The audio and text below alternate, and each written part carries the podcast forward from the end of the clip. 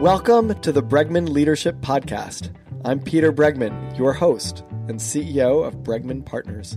This podcast is part of my mission to help you get massive traction on the things that matter most.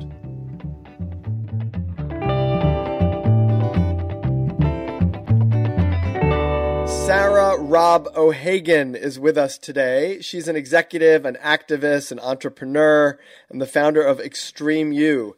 That is the name of her new book, Extreme You Step Up, Stand Out, Kick Ass, Repeat. Uh, Sarah was uh, led the reinvention and turnaround of Gatorade as its global president. She was also most recently president of Equinox Fitness. So she's had a tremendous amount of experience as a leader in in an organization, several organizations, and leading turnarounds. And Extreme You is both a personal and a, a professional book. It's about kind of how to show up being the best that you can be. So, Sarah, welcome to the Bregman Leadership Podcast. Thank you for having me. It's awesome to be here.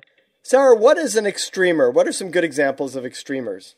Yeah, so I um, basically took about three years to research and write the book, and, and in that time I interviewed some people that I would call extremers, that are some of the most successful people in the world, from all walks of life, from you know business like Angela Ahrendts from Apple to Condoleezza Rice, as former Secretary of State, to Bode Miller, the downhill skier. So I'm talking all sorts of different um, expertises, if you will. And what I learned from all of them and why that I call them extremers is because they are people that are relentlessly living to the best of their own potential. And what that means is that they've really deeply understood what their unique sort of skills and passions are and how to keep developing those to make yourself be the best that you can be instead of sort of getting distracted by comparing yourself to others and all those sorts of things.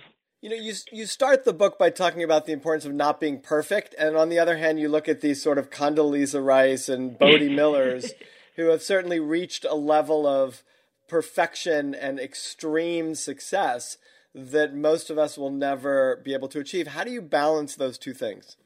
Yeah, it's a great question, and what's interesting is I loved when I did the interview with Condoleezza Rice, and her first, you know, and I said to her, "How does one become the Secretary of State, and she goes, Well, I was a failed piano major. And right there is the answer, right, to what is perfection. I think often from the outside, we can perceive these people to be very perfect and to have these like flawless career journeys. But in every instance, the people that I interviewed, and certainly on a more broader scale, the trends I was seeing is that to get to the best of your own capability, there's undoubtedly been things that have gone wrong on the way, mistakes you've made, failures you've overcome, and ultimately resilience that you've built as a result of it. Um, and so I think every one of the people I spoke to would have said they don't really consider themselves perfect. You know, it's the worst of the world that makes it look that way. you know, it's it's interesting because to to be that successful at something has got to come with a cost, I imagine, yeah. right? Yep. I'm curious what, you know, before we even go into the conversation about what are the qualities of these sort of extremers and, and how do we integrate them into our uh, possibly more mundane lives. But but what's what's the cost of that kind of success that you saw in the people that you interviewed? Um, I would say like the the biggest cost honestly was um, the was kind of the having to accept the consequences, both good and bad, of decisions made. So, what I mean by that is that I think in general, the people that don't reach their same level of their own potential and breakthrough in the same way are generally people that didn't want to take the same risks and had a more comfortable path. Whereas those who really, you know, break through and reach their extreme levels of potential have generally had heartache along the way and they have made sacrifices. They've had to, you know, give up everyday things to really focus on their own passion or, you know, mission or whatever it may be.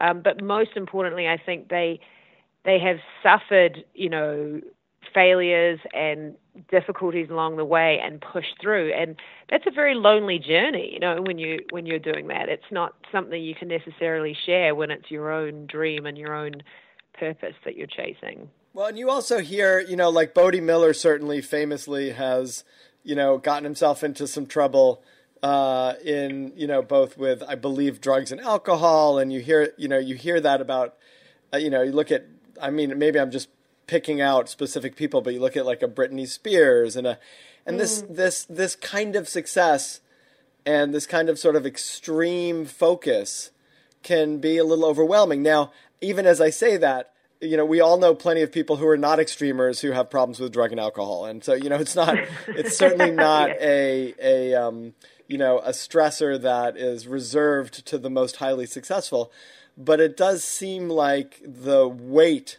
of that kind of a focus can be overwhelming. Uh, yes and no. I mean, I would say you know one thing I think that is very important to, to state is that being an extremer doesn't necessarily mean that you are, you know, on a world stage, like driving progress in the media spotlight. Like some of my favorite extremers are actually people that are doing things very quietly behind the scenes in their own way, but actually really, you know, pushing their own potential and pushing themselves to achieve their own personal um, greatness, if you will. So I think I, I would I want to make sure I was clear that being extremer isn't being quote unquote successful. It's more living at the best potential of what you personally can be. And so to the point you just made, I do think, you know, in life people can get into trouble, they can come across problems like drug and alcohol. But I would say the people that I have studied and observed who've gone on to reach their own potential have overcome those and, you know, figured out how to, to, to get back on track with their own life and their own career. So I think, you know, issues like that are, are those problems to overcome or are they part of your journey that helped develop you that you learned from, you know? You talk about five essential qualities of extreme you, right? And that's these are the things that all of us can can um, I think, nurture in ourselves in a sense in order to become the best version of ourselves. Could you give, you know, like a, just a sentence or two about each one so that people have a sense? Yeah, so, um, you know, it starts with um, what I call, you know, openness to experience, and that is, you know, a willingness to, to try new things and not be afraid to try new things. I think that's something that I really saw that all of these people had in common is when there's a fork in the road and it's an opportunity that takes you to a scary place, they would say yes, whereas many people would say no, you know.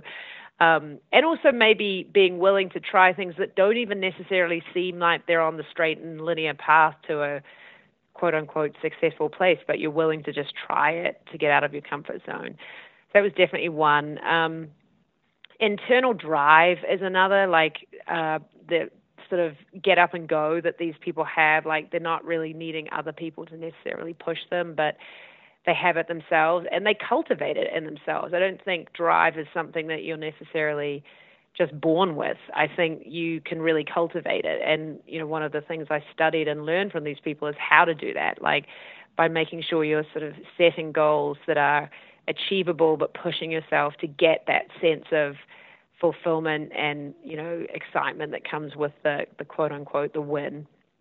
Um, then I would say there was a big one around grit um, and resilience. You know, in terms of uh, the willingness or at least the capability to push through the tough times, and I think that's probably that trumps talent. I would say any day, and all of them would have agreed with that. Like when things go wrong, you're able to keep pushing yourself through um, to get to your desired end state, and you're able to sort of pivot and not get knocked over by failures, if you will.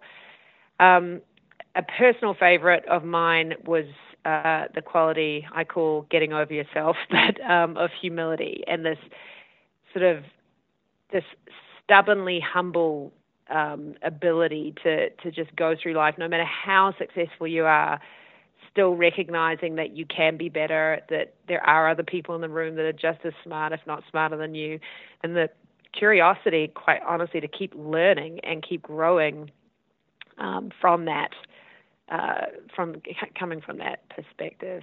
Um, and then the last one is um, around risk taking, and you know, I think all of these people definitely had a, a, willingness to take bigger risks, to accept the consequences, like to not look for the safety net, that what if it goes wrong? You know, I, I, I need to have an out clause, but instead, I'm going to take this risk. I'm going to go for it. I recognize that it might fail, and I'm going to take that failure and drive on as opposed to being scared of trying it all. And you also talk, you know, in this chapter of check yourself out, of kind of understanding yourself and what your strengths are and what your capabilities are, and what, you know, when you talk about Condoleezza Rice being a failed pianist and yet becoming a very successful Secretary of State, that that it's kind of understanding what you're particularly suited for that might be different than what your expectations are, what other people's expectations are of you. Yeah, definitely.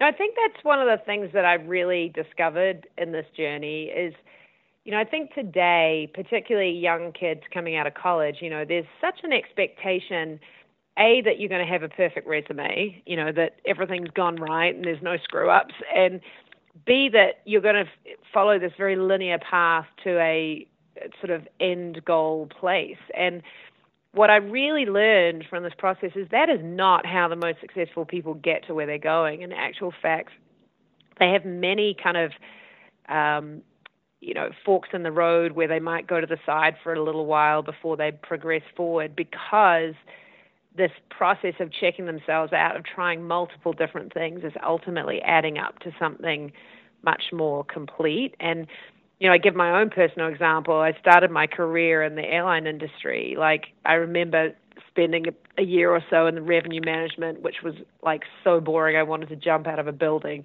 Yet, who would have thought that that exact experience would be so useful? you know, 25 years later when I'm running an indoor cycling business, bums on seats, but just a different kind of seat, you know? And I think you don't realize that some of the experiences that may feel boring, they may feel like they're not in service of the ultimate goal where you want to go to, actually are adding up to something. And you've just got to be willing to get in there and try them. Um, yeah, and it's interesting, you know, because a lot of people will say take a career test or personality assessment or have some external advisor tell you what's. Mm-hmm. But you're mm-hmm. saying actually just stay curious, and I think that's really yeah. hard for people, and I think it's hard for yep. people, you know, one because we have blind spots, and so we don't know what we don't see, and and I'm not a huge fan of personality tests. On the other hand, I think one gift of them is that they may show you something that you don't necessarily see about yourself but mm-hmm. also uh, people struggle with it because I think you know staying curious and examining your life is very hard for people. Why? Why? And and actually, probably more importantly than why, what have you seen helps people get to that place of refining their path based on their own curiosity of themselves? Hmm, it's a good question.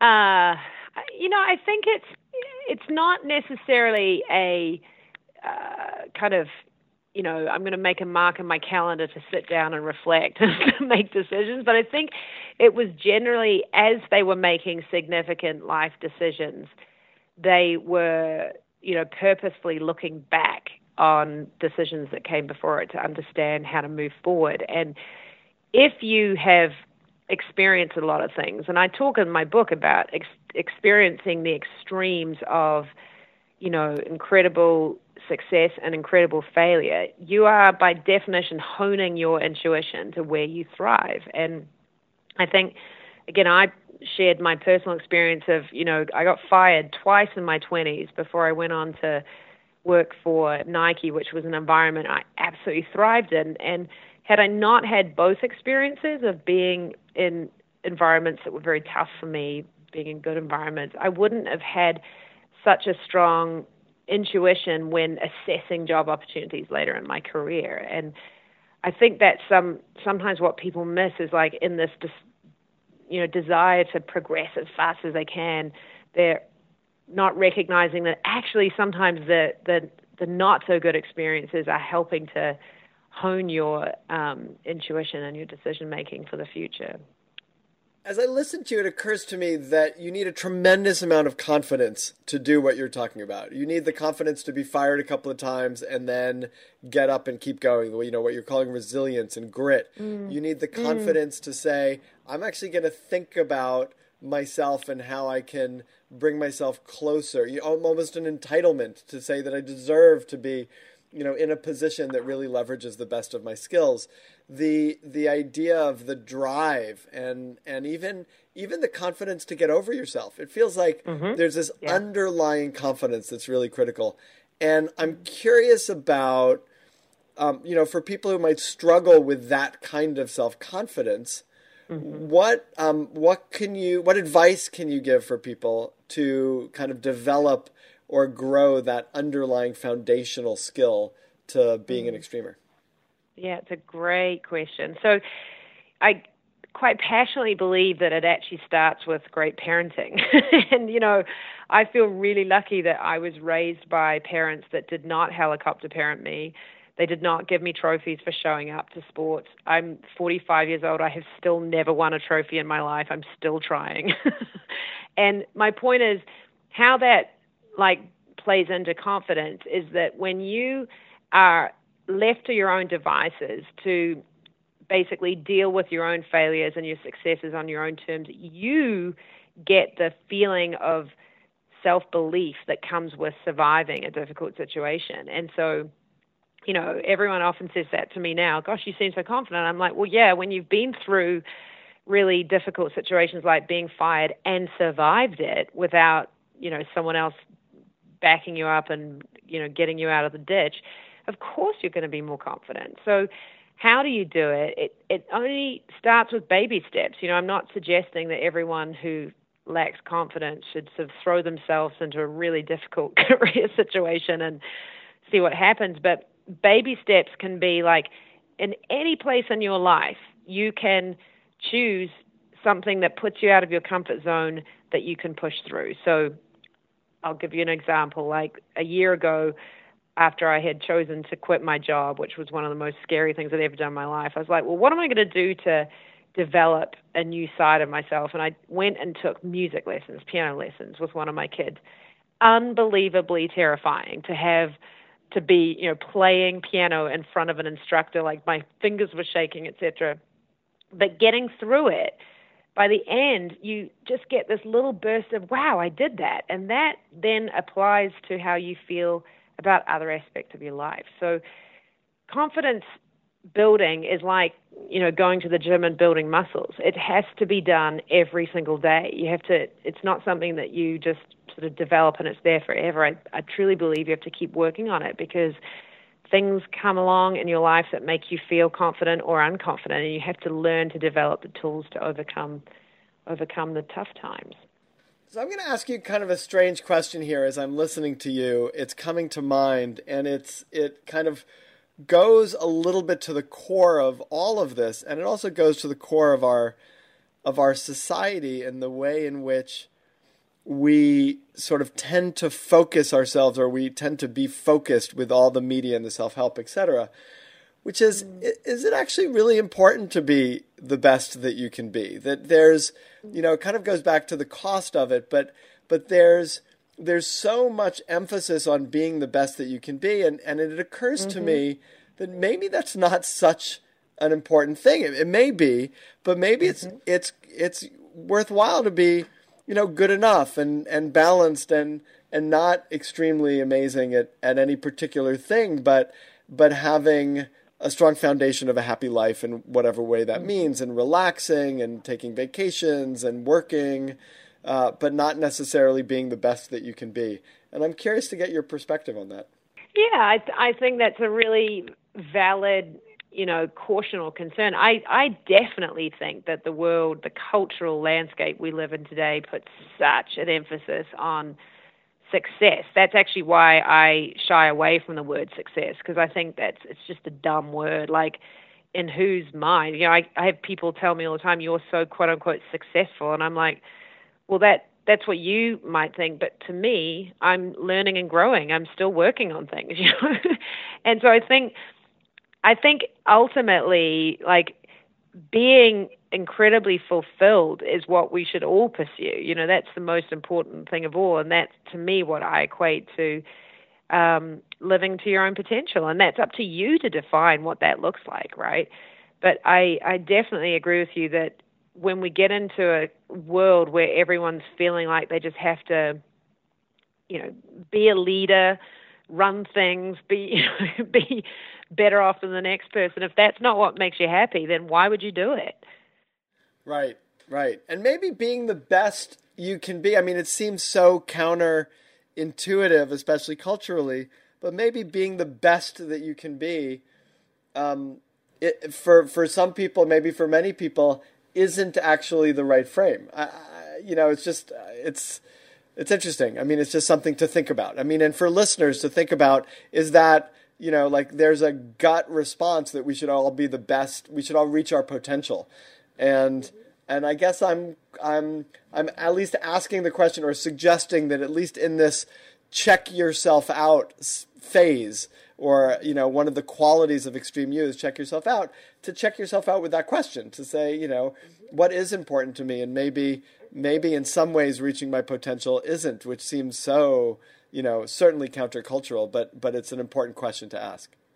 Oh, absolutely, absolutely. So you talk um, about in the book. You say that the worst thing is not failure; it's fear, and mm-hmm. I think that feels really important. And I just wanted you mm-hmm. to expand on that a little bit. Yeah, I I am, am quite passionate about this topic because I do spend a fair bit of time, um, you know, speaking to and mentoring young people coming into the workforce, and it, it's alarming to me how much of an issue fear has become for the current generation. And I hold my generation accountable for creating it because I think that, you know, if you go and speak to a, a room full of college students and say, hands up who has a fear of failure, every single hand will go up in the room. and it's like this mortifying fear. And I think it is because like they have been raised with this expectation of perfection, this expectation of perfect grades, perfect extracurriculars, perfect everything. And there's this fear that if I screw up, I'm going to fall down the rung on the ladder and I won't get a job and I won't get this and I won't get that. And it's so it, it's just so important for me to try and get the word out to younger people starting their careers. And that's why I interviewed you know 25 incredibly um, high potential people in the world to to prove out my theory which is that you you have to fail to become like to to really know who you are at your best. You have to fail. And therefore getting sort of stuck in the middle of the road with fear and just not trying anything at all means that you're, by definition, not developing yourself. Whereas if you take a risk and you fail, even when you fail, as painful it is in that moment, you are growing so much more and learning so much more than if you didn't. And I think one of the things that young leaders, you know, you don't really get told in your 20s what it's going to feel like in your 40s when you have – hundreds, if not thousands, of people that are reporting to you, and you're trying to make giant decisions and you know in tough economic times it is hard. And it takes incredible you know uh, resilience to do that. And if you haven't been what i would call battle tested in terms of knowing how you react to failure and how to process it and move on it's going to be tough for you you know when you get into those um, more high pressure situations. So that makes total sense, and and it's and it's completely rational and it's true, and yet people f- still feel that fear, and that feels fear mm-hmm. still blocks. And and I guess my yeah. question is, you know, what you've seen in the extremers, or what you've seen that helps people develop their resilience to fear, or have the people you interview just naturally, you know, either because of parenting or because of you know that's their personality and constitution um, have a higher threshold for failure? Or is there something you know aside from what we talked about a little bit earlier which is take little risks and fail in little ways and then see that you've survived mm-hmm. it and then go to bigger ones?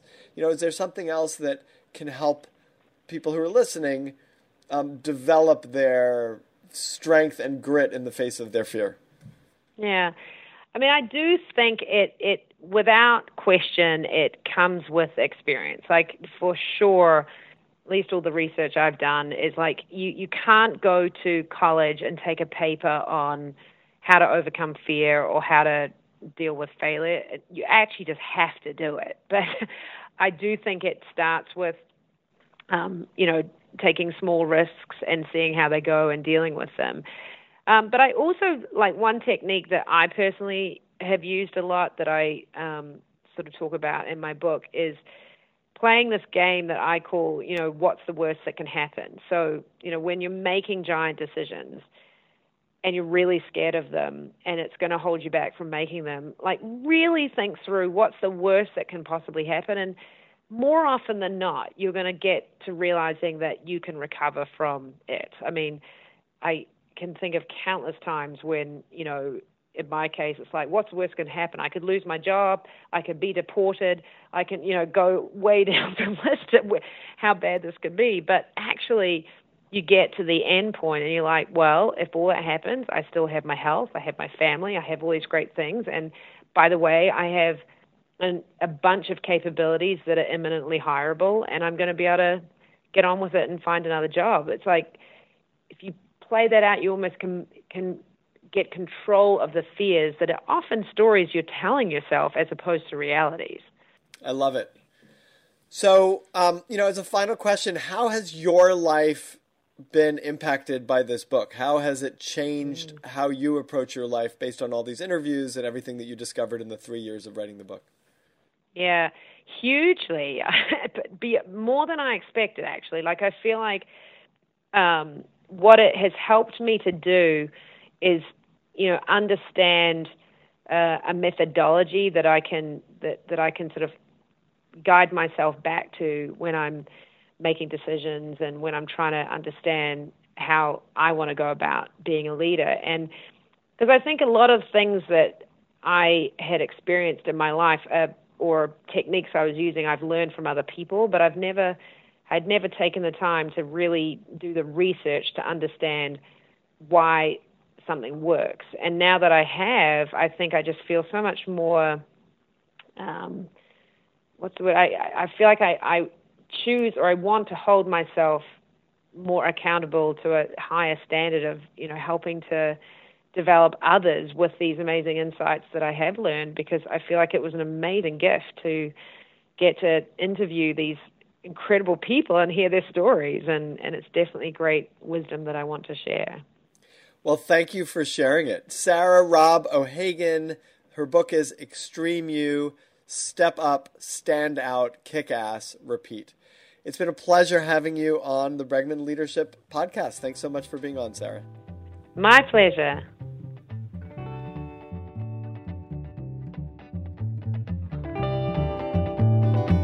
Hope you enjoyed this episode of the Bregman Leadership Podcast. If you did, it would really help us if you subscribe on iTunes and leave a review. A common problem that I see in companies is a lot of busyness, a lot of hard work that fails to move the organization as a whole forward. That's the problem that we solve with our Big Arrow process. For more information about that or to access all of my articles, videos, and podcasts, visit peterbregman.com. Thank you, Claire Marshall, for producing this episode, and thank you for listening.